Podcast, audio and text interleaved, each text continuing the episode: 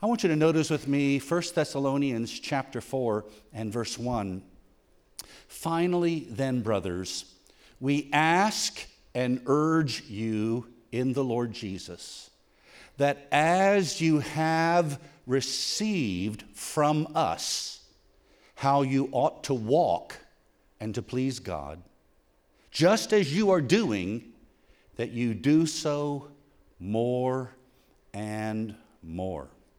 Then again, the same verse, but from another translation, the Good News Bible says, You learned from us how you should live in order to please God.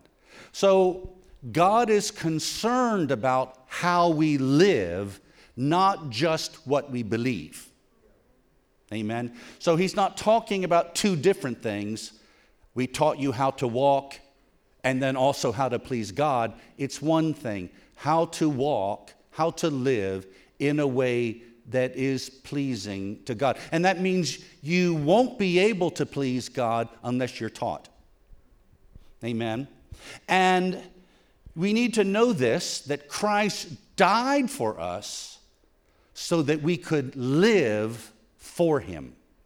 Not just live, but live for him. In other words, the reason Jesus went to the cross is not only to save us, but also to make our life an example for others so that we could live for him and not for ourselves. Amen? Now, know this. It's very important that you know this. God loves all of us equally. Amen? There's nobody in this room that God loves more than you. Amen?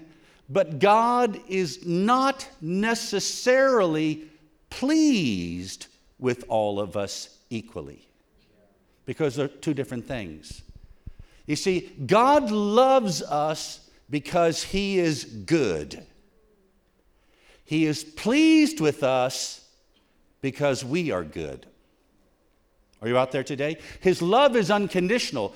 Him being pleased with us is conditional. So you might need to know this. Don't confuse God's affections for God's approval. God loves you, that doesn't necessarily mean He loves everything you're doing. And even if God is not pleased with what you're doing at the moment, He didn't stop loving you. Amen. Hallelujah. Now, we're talking about living a life that pleases God and doing it more and more. So the title of this message is More and More. Uh, Brother Tito, this is More and More Part 2. many people, many people think it's impossible to please God. That no matter what you do, He'll never be satisfied. And so uh, they don't even try. Don't even try. They give up. I mean, after all, if something is unattainable, why bother? But it is possible to please God. In fact, it's easier to please God than most people think.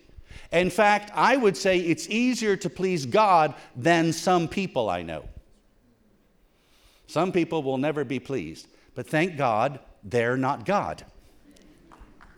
Amen. See, in this verse that we read, 1 Thessalonians 4 1, Paul said that, you know, you learn from us how you t- should live in a way to please God. And then he went on to say, and you are doing this just as you are doing.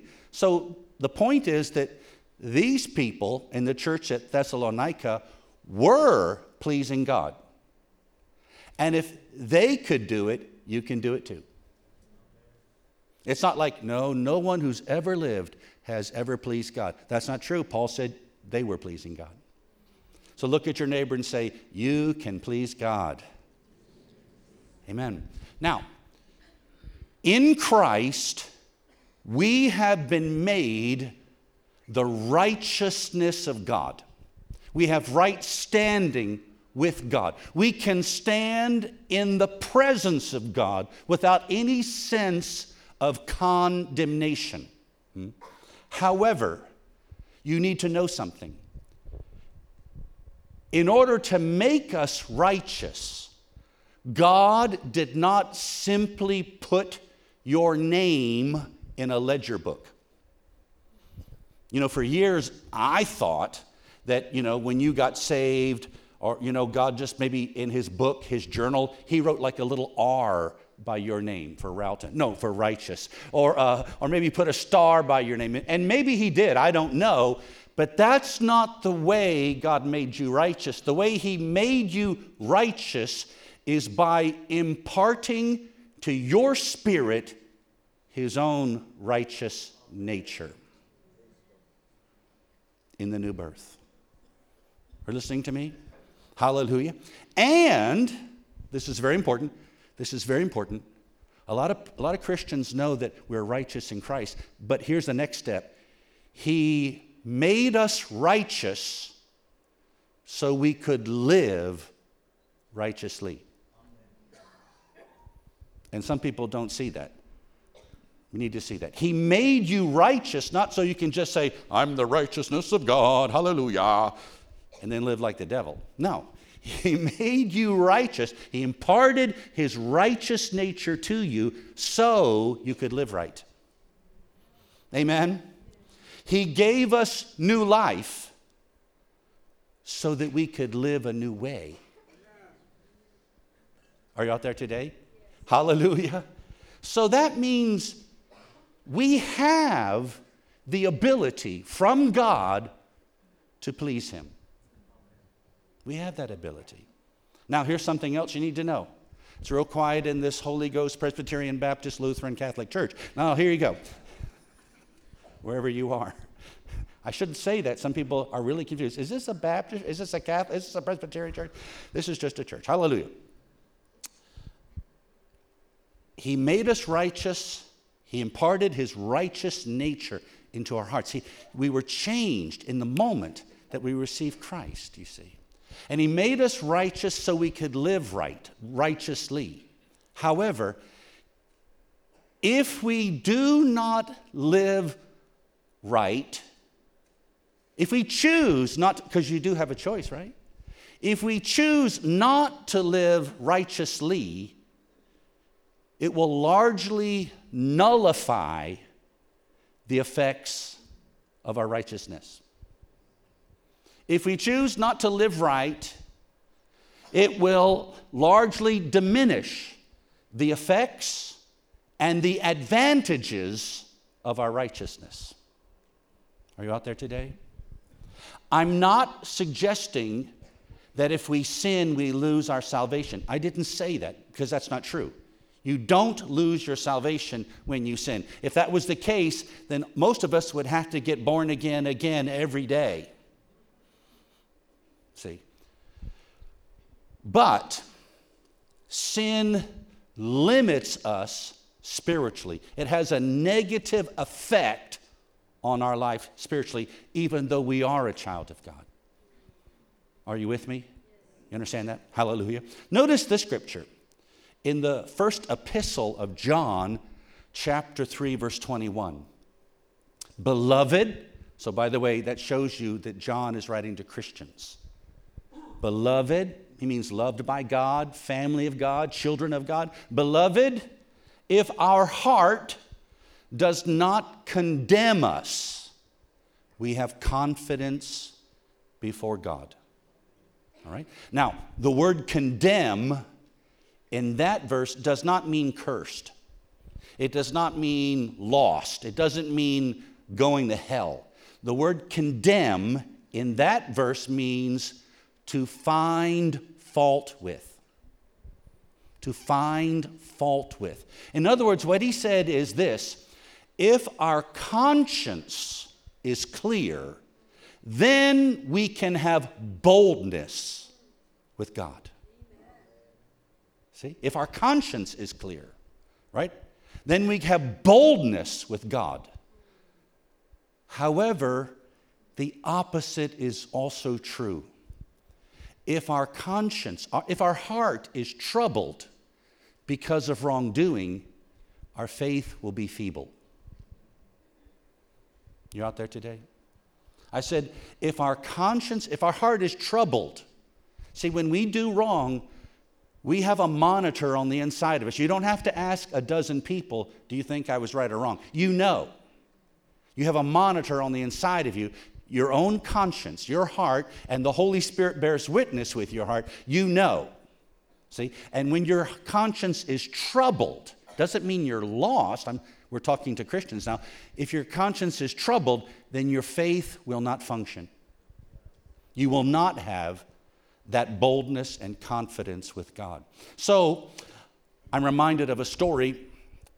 A man with diabetes came to John G. Lake. John G. Lake lived in the uh, late 1800s, early 1900s, and he was a tremendous man of God, had a powerful uh, healing ministry. This man came to Lake for healing. And as they knelt to pray together, John G. Lake saw $5,000 flash before his spirit. So he stopped praying and said, Wait a minute, I have to ask you something. What is this $5,000 that is coming up in my heart? Did you steal $5,000? And the man admitted that when his brother died, their partnership, business partnership, was dissolved, and he kept back part of the proceeds of the business that should have gone to his widowed sister in law, his brother's wife. He kept back part of the money, and she didn't know it. But see, now the Holy Ghost is telling off on him. and so Lake instructed the man to make restitution. So the man wrote a check for $5,000 and mailed it to his sister in law. He did so, and he came back to Lake, to the office, with renewed confidence in God. And Lake says, and he prayed like a man on fire, and he was healed. Listening to me? Hallelujah. So you need to know this. You cannot fully please God without faith. And without pleasing God, you cannot fully function in faith. Faith does not work with a heart tainted with sin. Now you can understand why the enemy would tempt us to sin. You know, why don't you do this? Why don't you smoke this? Why don't you drink this? Why don't you do this? Why would the enemy take an interest in tempting you to do wrong? Is it because he feels sorry for you? The devil's thinking, you know, you're not having any fun. It really bothers me that you're just home on Saturday night. No, that is not why he tempts us. He wants to neutralize you, he wants to shut down your faith. He wants to limit you. He wants to put you in a place where your prayers are ineffective, where your confession is of no effect. Are you listening to me? So, so we are not ignorant of the devil's devices. Hallelujah. If we fail, we can be cleansed and restored to God because God is rich in mercy. How many of you have found out that God is rich in mercy? Come on, can I see your hand? How many of you can, have found out that God is full of mercy? You can never exhaust the mercy of God. Hallelujah. How many of you have, uh, how many of you are here today because of the mercy of God? Can I see your hand as well? If you didn't raise your hand, you should have. The angels are looking at you right now wondering what's going on with that guy. It's because of the mercy of God that you've made it this far. Hallelujah. Amen. Now, we cannot make restitution to God. We can't pay him back for our wrongdoing. But we should, Jesus made restitution with his blood.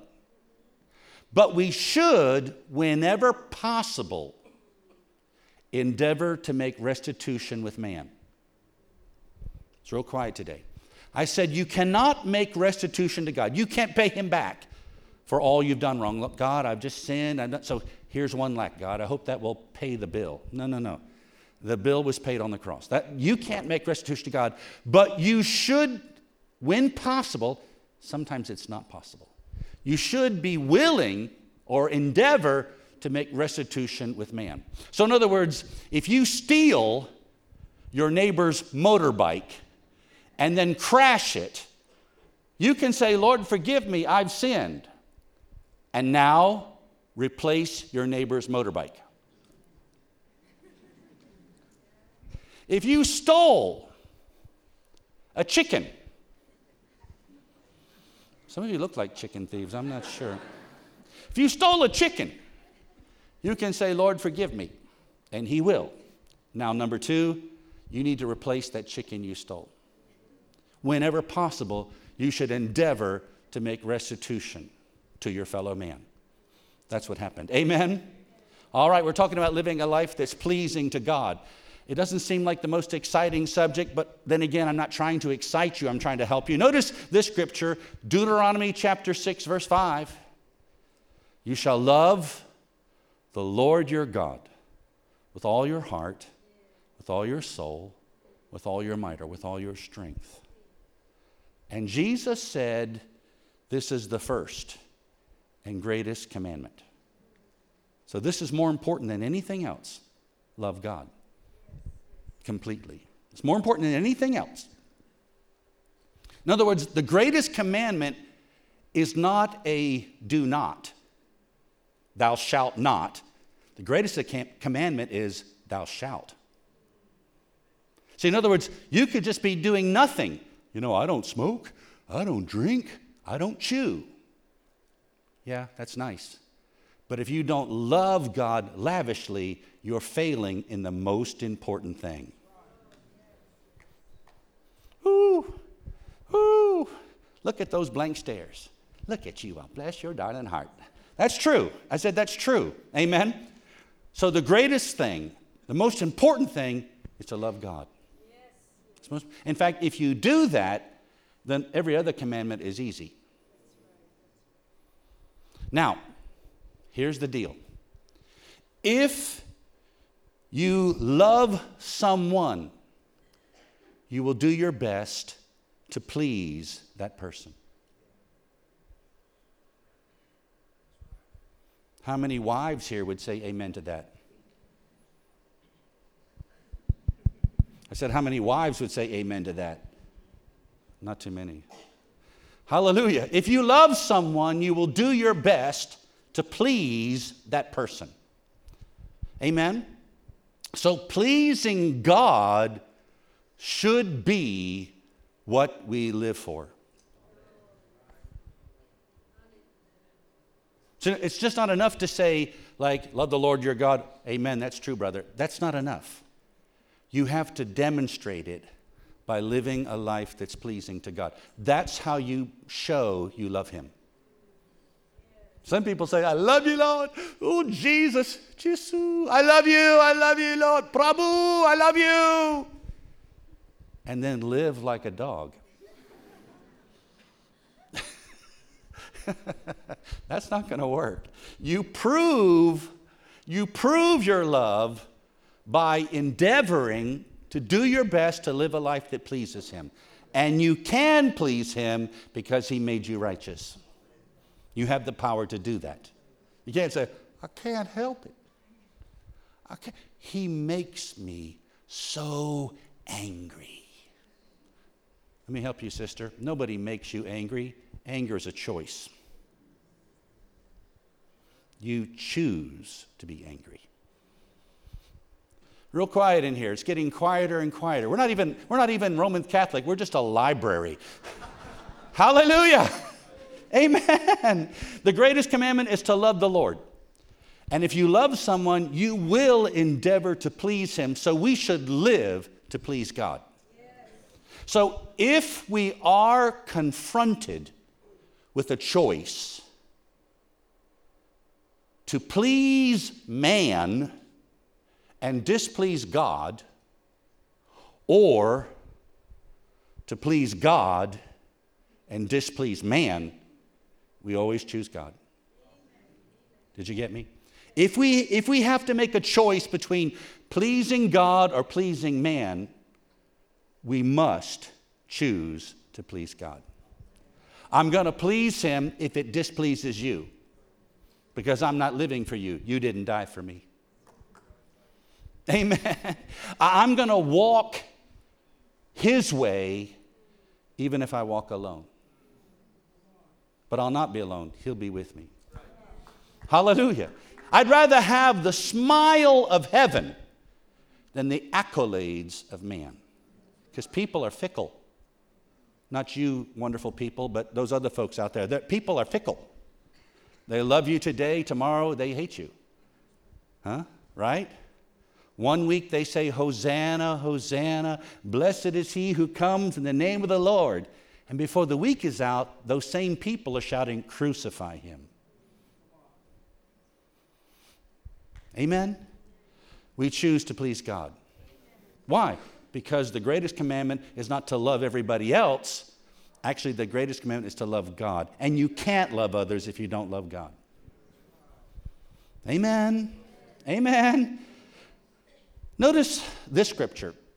Psalm 145, verse 20, in the easy to read version says, The Lord protects everyone who loves him. The Lord protects everyone who loves him. Well, well, well, we just got through saying if you love him, you will endeavor to please him. So we could say the Lord watches over, the Lord, the Lord uh, uh, uh, takes care of those who please him. So pleasing God has something to do with your life. There are benefits to pleasing God. Romans 8:28 is a favorite verse of many Christians, and we know that for all we know that for those who love God, all things work together for good. Notice it doesn't it does not say for those whom God loves, all things work together for good. Because God loves everybody. He loves the world. He sent his son to die for the world. It doesn't say that. It says those who love him. And we just got through telling you if you love him, you will endeavor to please him. For those who are endeavoring to live a life that is pleasing to God, all things are working together for good. Come on, it's real quiet. I smell like flesh burning. Is that lunch or is that your body? Amen. We're all together. Amen. Let's give you another verse. Judges 531. I bet you don't know this verse by heart, do you? Don't blame you. Judges 531, but I'll read from the CEV, Contemporary English Version. But let everyone who loves you shine brightly like the sun at dawn. I like that verse. But let everyone who loves you, loves God, shine brightly like the sun at dawn. Well, we could say it this way those who are pleasing to God are radiant. The sun is a star, so in heaven, if you please God, you're a star. You're better than Bollywood or Jollywood or Hollywood. You're a star in heaven. You're radiant. You shine bright in God's eyes because you're endeavoring to please Him. Is my mic still on? Some of you, I think your body is in the chair and your spirit is having lunch down the street in the restaurant. Are you still here today? Would you please just touch your neighbor and see if the corpse is cold? Again, if you love him, you will endeavor to please him. Let those who love him shine brightly. Now, think about this. When I say the word power, like, think of the most dramatic example of a display of power on earth. Maybe someone here would think of a nuclear bomb going off. Hiroshima, Nagasaki, you know, huge bomb, right? Power. But the sun releases the equivalent of 10 billion hydrogen bombs every second. There are not 10 billion hydrogen bombs on Earth. There may be a few thousand, but there are not a billion. 10 billion every second. What does that mean? That means those who please God are more powerful than any weapon that any man could ever devise. Woo, hallelujah. Amen. Look at your neighbor and say, I think he's talking to you. Mm-hmm. Let's move on. Talk about pleasing God. Here's a good one Proverbs 16, verse 7. When a man's ways please the Lord, he makes even his enemies to be at peace with him. He makes even his enemies to be at peace with him. There is a correlation, there is a connection between pleasing God and peace with men. Now, I realize he, didn't say you'll never have any enemies, but he'll bring peace to your situation. Amen. The Bible says concerning King Solomon in 1 Kings 4:24, and he had peace on all sides around him. Why? Because he pleased God. So, because you are justified by faith, you have peace with God. But because you live justly, you can have peace with men. Amen. In fact, most of our problems, you know, are not in the heavenlies. They're on the other side of our boundary wall.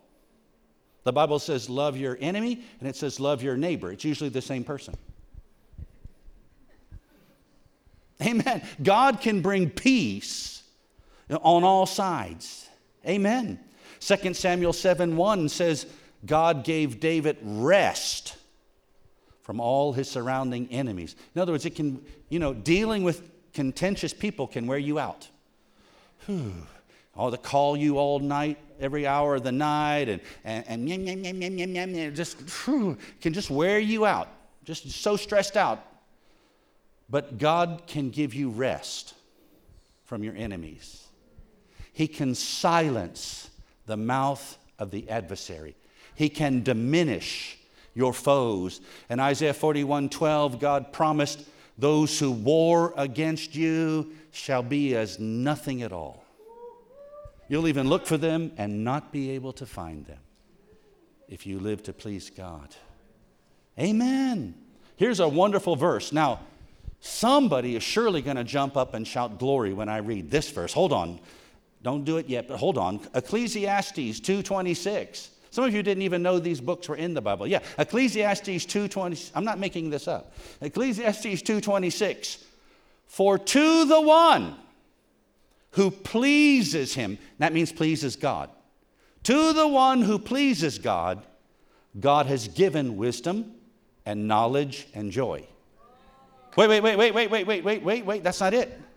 But to the sinner, he has given the business of gathering and collecting only to give to the one who pleases God. You didn't hear me, honey. I said, but to the sinner, he has given the business of gathering and collecting only to give to the one who pleases God. Hallelujah. Woo! The wealth of the sinner is stored up for the one who pleases God. Oh, come on. So you might be tempted to be full of envy and jealousy. Look at those people corrupt and these people, now how did they get their money and they're living like the devil and blah, blah, blah, blah. Don't worry about that. You just keep on pleasing God. You just keep on pleasing God. Hallelujah. Hallelujah. Amen. Don't get your eyes on man. Amen. God will put those who do not please him to work for those who do. So go ahead, fill your bank account. Go ahead, steal all that money. Go ahead, do it, do it. I'm just going to keep my eyes on my eyes on the Lord. The wealth of the sinners laid up for the just. Hallelujah. And he says he gives wisdom to those who please him. Wisdom is knowing what to do in any given situation. So that means if you're not serious about pleasing God, there'll be a lot of confusion in your life. I'm just so confused. Well, let's start by loving God completely and endeavoring to please Him in all we do. Amen? Psalm 147, verse 11. Can you take some more? Besides Jeppy, can you take some more? Psalm 147, verse 11, but the Lord takes pleasure. What does God take pleasure in? Those who are talented? Mm, doesn't say that. Those who are the good looking ones, like me and maybe another one over there. No, no, no, no, no. But the Lord takes pleasure in those who fear him. See, that has to do with your attitude. See, some people think as long as I look nice, all is well. You can look nice and have a wrong attitude. And by the way, you may think we don't know what your attitude is. We know. It's written all over your face. Amen. But the Lord takes pleasure in those who fear him. Now, what does that mean? To fear the Lord doesn't mean you're terrified of him, it means to have deep respect for God. Deep respect for God. More than that, the fear of the Lord means to be in awe of who he is. You know, when I say awe, A W E, it means like you're thunderstruck. You're, it takes your breath away. You're just like, you know, you're, you're astounded, right? Don't, like a brother told earlier, I, I just don't have the words to say it. Well, that's, that's, that's God. That's how who God is. When you know who He is, it, it's just like amazing, right? Hallelujah. So know this we rejoice in God's presence we also tremble before him. I said, we rejoice in God's presence. We also tremble before him. That seems like a contradiction, but both are true because he's an awesome God. He's an amazing God. Christians who have a very casual attitude toward God don't know him as well as they think. They, they kind of refer to God like he's just the little boy down the street. Hello, Lord. Hey, Jesus. High five. How you doing? Can you guys say?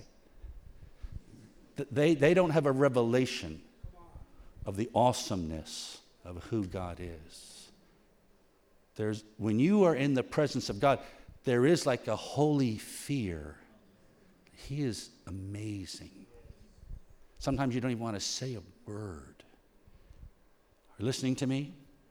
The, the fear of the Lord, the Lord takes pleasure in those who fear him. The fear of the Lord is a wholesome or healthy dread of displeasing God. I don't want to displease him.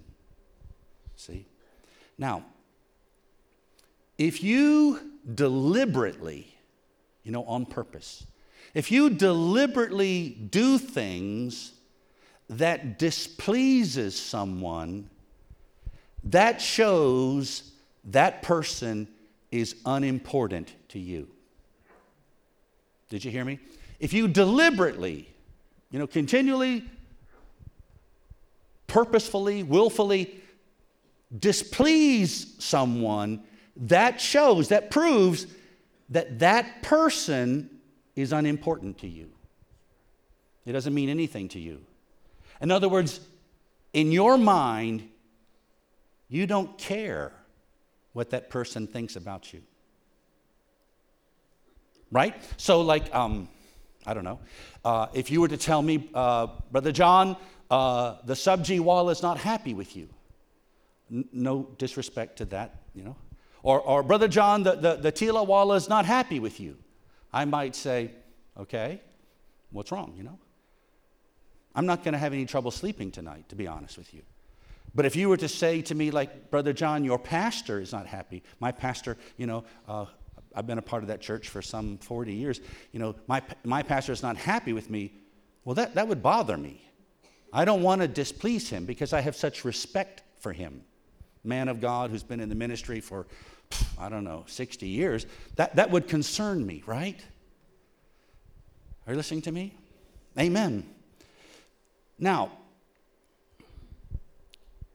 Psalm 14, verse 1 says this The fool says in his heart, There is no God.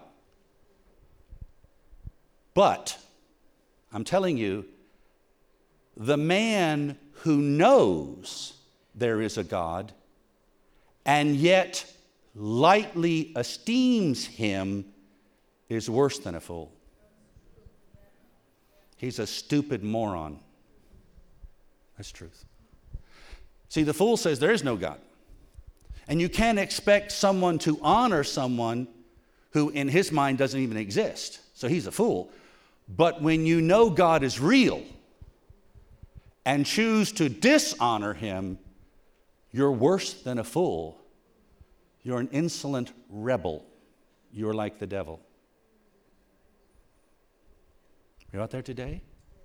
So God is pleased by those who have a, a reverential fear of Him. I don't want to displease you, God. See, what, what is the best reason not to do wrong? It's not because people might find out and I'll be embarrassed. It's not because, you know, I might get in trouble. The best reason not to do wrong is I don't want to displease my Heavenly Father, even if nobody ever knows about it. Even if there seemingly are no repercussions, He'll know, and that will hurt Him. And if it hurts Him, it should hurt me. Amen? Amen? Hallelujah. Now, continually displeasing God is more than a mistake or wrong step or bad behavior. It may indicate a far more serious heart issue. To continually, we, we all make misste- missteps. We all fail in many ways, and I, I, I'm not talking about that. But when you continually live a life that is displeasing to God, that may indicate a serious heart issue. I think some people in the church world displease God because they are angry at God. They don't want to admit that, but it's true. And God knows their hearts. They're angry at God. I mean, they're in church. They're angry at Him perhaps because they blame Him for their disappointments. Why didn't you do this, God? Why did you allow my loved one to die? Why did you allow this tragedy to happen to me? So, in their hearts, they are angry at God. And because they're angry at Him, they consciously or unconsciously want to disrespect Him.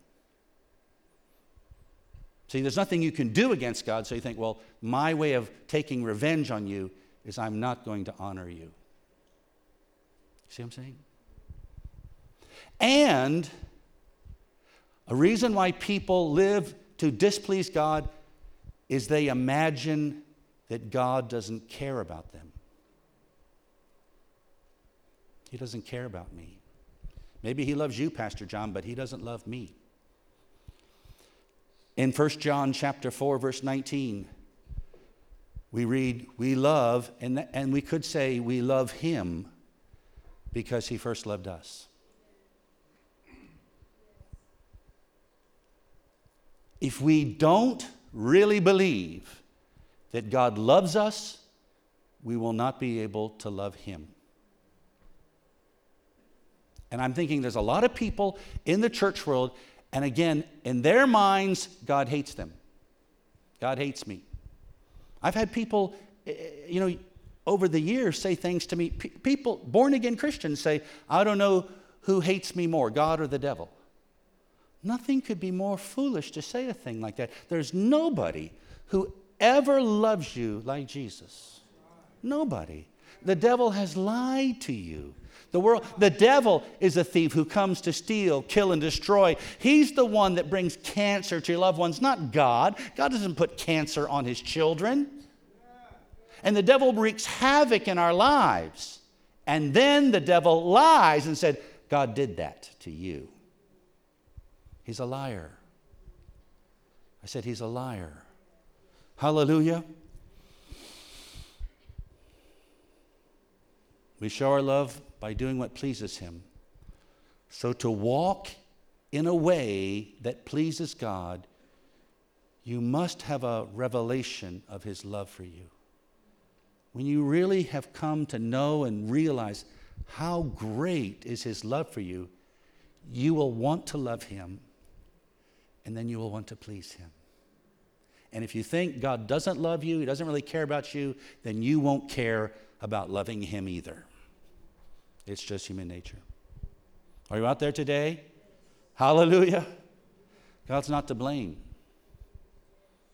And if, and if you're here today and you secretly have resentment and anger in your heart toward God, let me tell you something. You're, you're, you're directing your anger in the wrong direction. God's not your problem, He's your answer. And if you'll let go of that, that anger and hostility and just turn with him, turn to him with your whole heart, he can open doors for you, he can change things in your life, but he requires your cooperation because the greatest commandment is to love the Lord, and if you hate him, you're obviously not loving him. Can I get an amen? Hallelujah. We have to wrap this up. A couple of quick verses. We're talking about living a life that pleases God. Psalm 34, verse 7 the angel of the Lord encamps. Oh, I like that.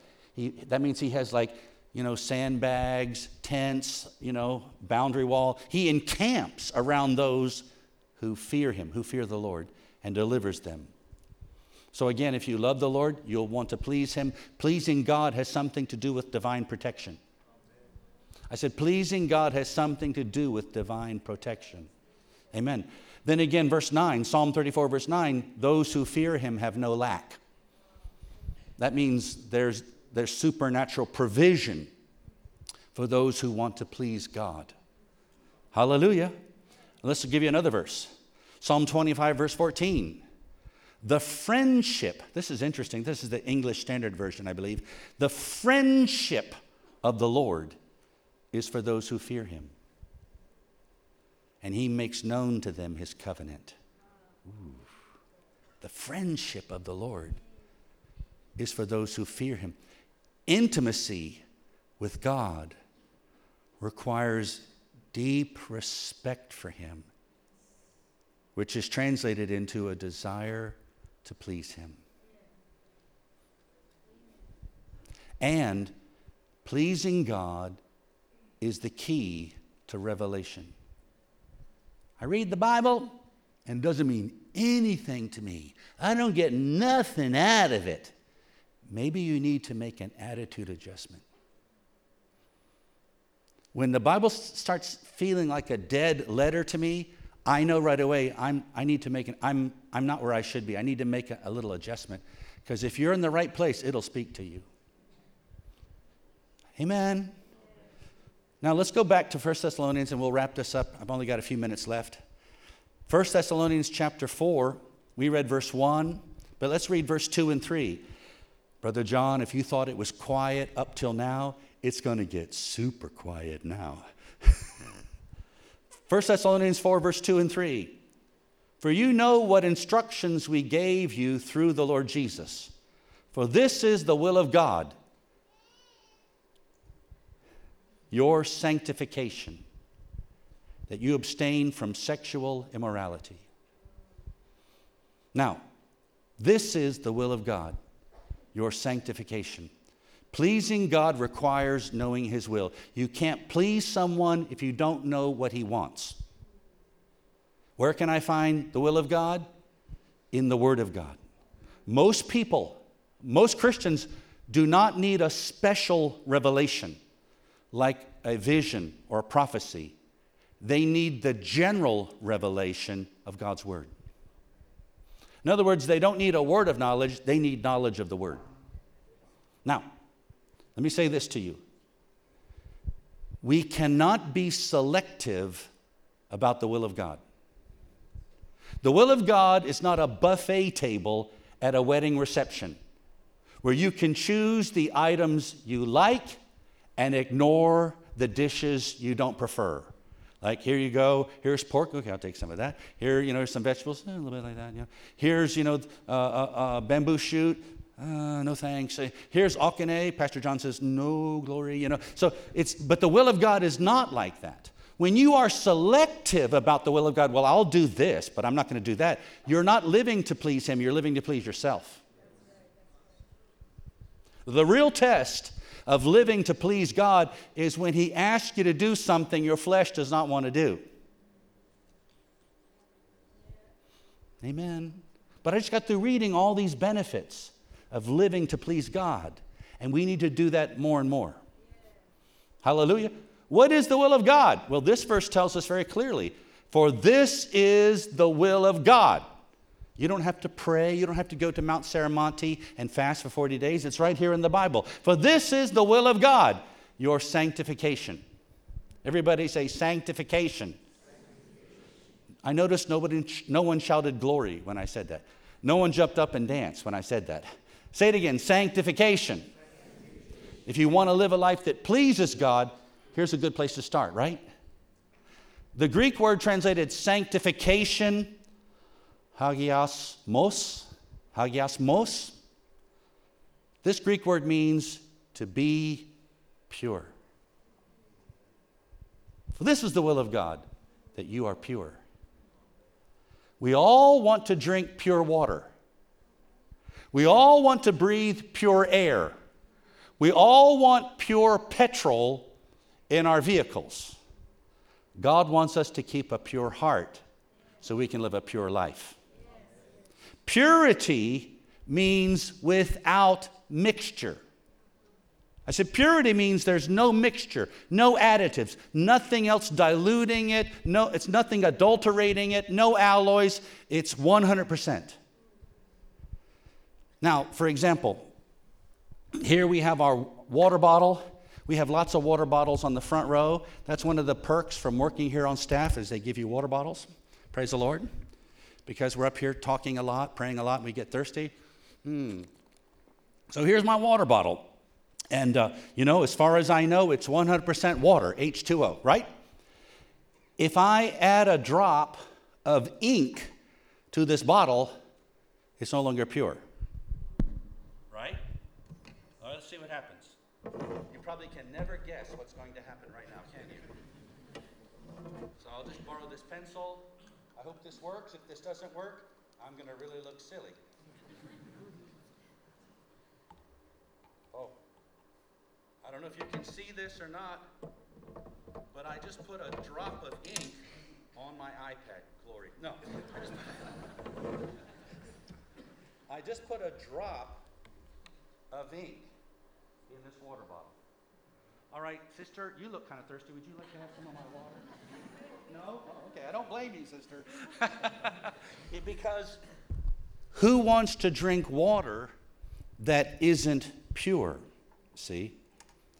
Sanctification does not mean mostly pure.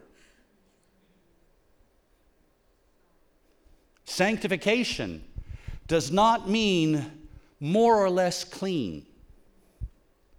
Sanctification does not mean generally holy. You know, people say, well, you know, Brother Zama Zama is basically honest. He only lies when he has to, which is all the time. That's, that's not pure. And, and, and one other thought purity implies something of value. Purity implies something of value. No one cares if you have pure rubbish. Even if your rubbish is impure, that, that's fine. Burn it anyways. We don't care. Hey, this is pure chicken manure. Glory. Well, we're so happy for you. Glad there's no impurities in your chicken manure. But, you know, who cares about that? It's things that are of value when they're pure that that's significant. That means something. Amen? So the purity, this is so important. The purity that God desires from us is not just the absence of bad things. See, like if, if the bottle is empty, there's no ink in it, but there's nothing in it. So it doesn't matter. The purity that God desires is not the absence of some bad things, it's the fullness of his good things. Are listening to me? So, in other words, we should have pure joy. We should have pure peace. We should have pure praise. We should have pure faith. We should have pure strength, pure power, pure patience, pure devotion, pure faithfulness. And on and on it goes. And no drop of impurity. So again, our text says, You're doing this, you're pleasing God. And so now we ask you and urge you to do so more and more. More and more. That means please God even more. Is that possible? Yes. So you you like the people in Thessalonica, I think I could say this generally that you are living a life that pleases God. Glory. Now do so more and more. Now do so more and more so that every little detail of your life is pleasing to Him. One last verse. Everybody say, Oh, brother. Yes, one last verse. Psalm 19 14. May the words of my mouth and the meditation of my heart be pleasing. May the words of my mouth and the meditation of my heart be pleasing to you, O Lord, my rock and my redeemer. It doesn't start on the outside. It doesn't start with the things that everybody can see. It starts on the inside. It starts with our thoughts. If we want to be pleasing to God more and more, we'll have to change the way we think. Pure thoughts that produce pure words and a pure attitude, and then pure actions and pure habits and a pure lifestyle. Hallelujah. And the way to live a life that is pleasing to God is not to try to keep your thoughts away from things that are wrong. I'm not going to think about drugs. I am not going to think about drugs. No more drugs. No more. I'm not going to think about drugs. I'm trying not to think about drugs, but you're thinking about it. I'm not going to think about, you know, alcohol. I'm not going to think about the cigarettes. I'm not going to think about these things. The way to live a life that is pleasing to God is not to try to keep your mind off of sinful things, but to focus on the things of God. To be mindful of Him every day. All right, so my bottled water, I'm not going to drink this. Uh, Toka, you can have it after the service, but I could, I could try to remove the ink from this bottle, but it's impossible because now it's blended in with all the water. However, if I had another container of water, I could just keep filling this bottle till it overflows. Just keep filling it, just keep filling it, and it would flush out all the polluted water till eventually there's only pure. If you just keep your heart replenished, this is something that everybody in our Gen X knows. If you just keep your heart filled with the thoughts of God, it'll purify your mind. 2024 is the year for more. I said 2024 is the year for more. Not just more blessings, that's good. Not just more benefits, that's great, but we aim higher.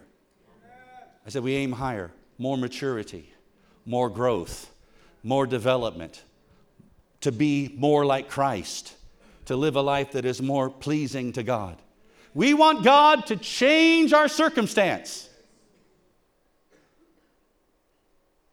He wants to change us. And before God can change the scenery in your life, He must change you.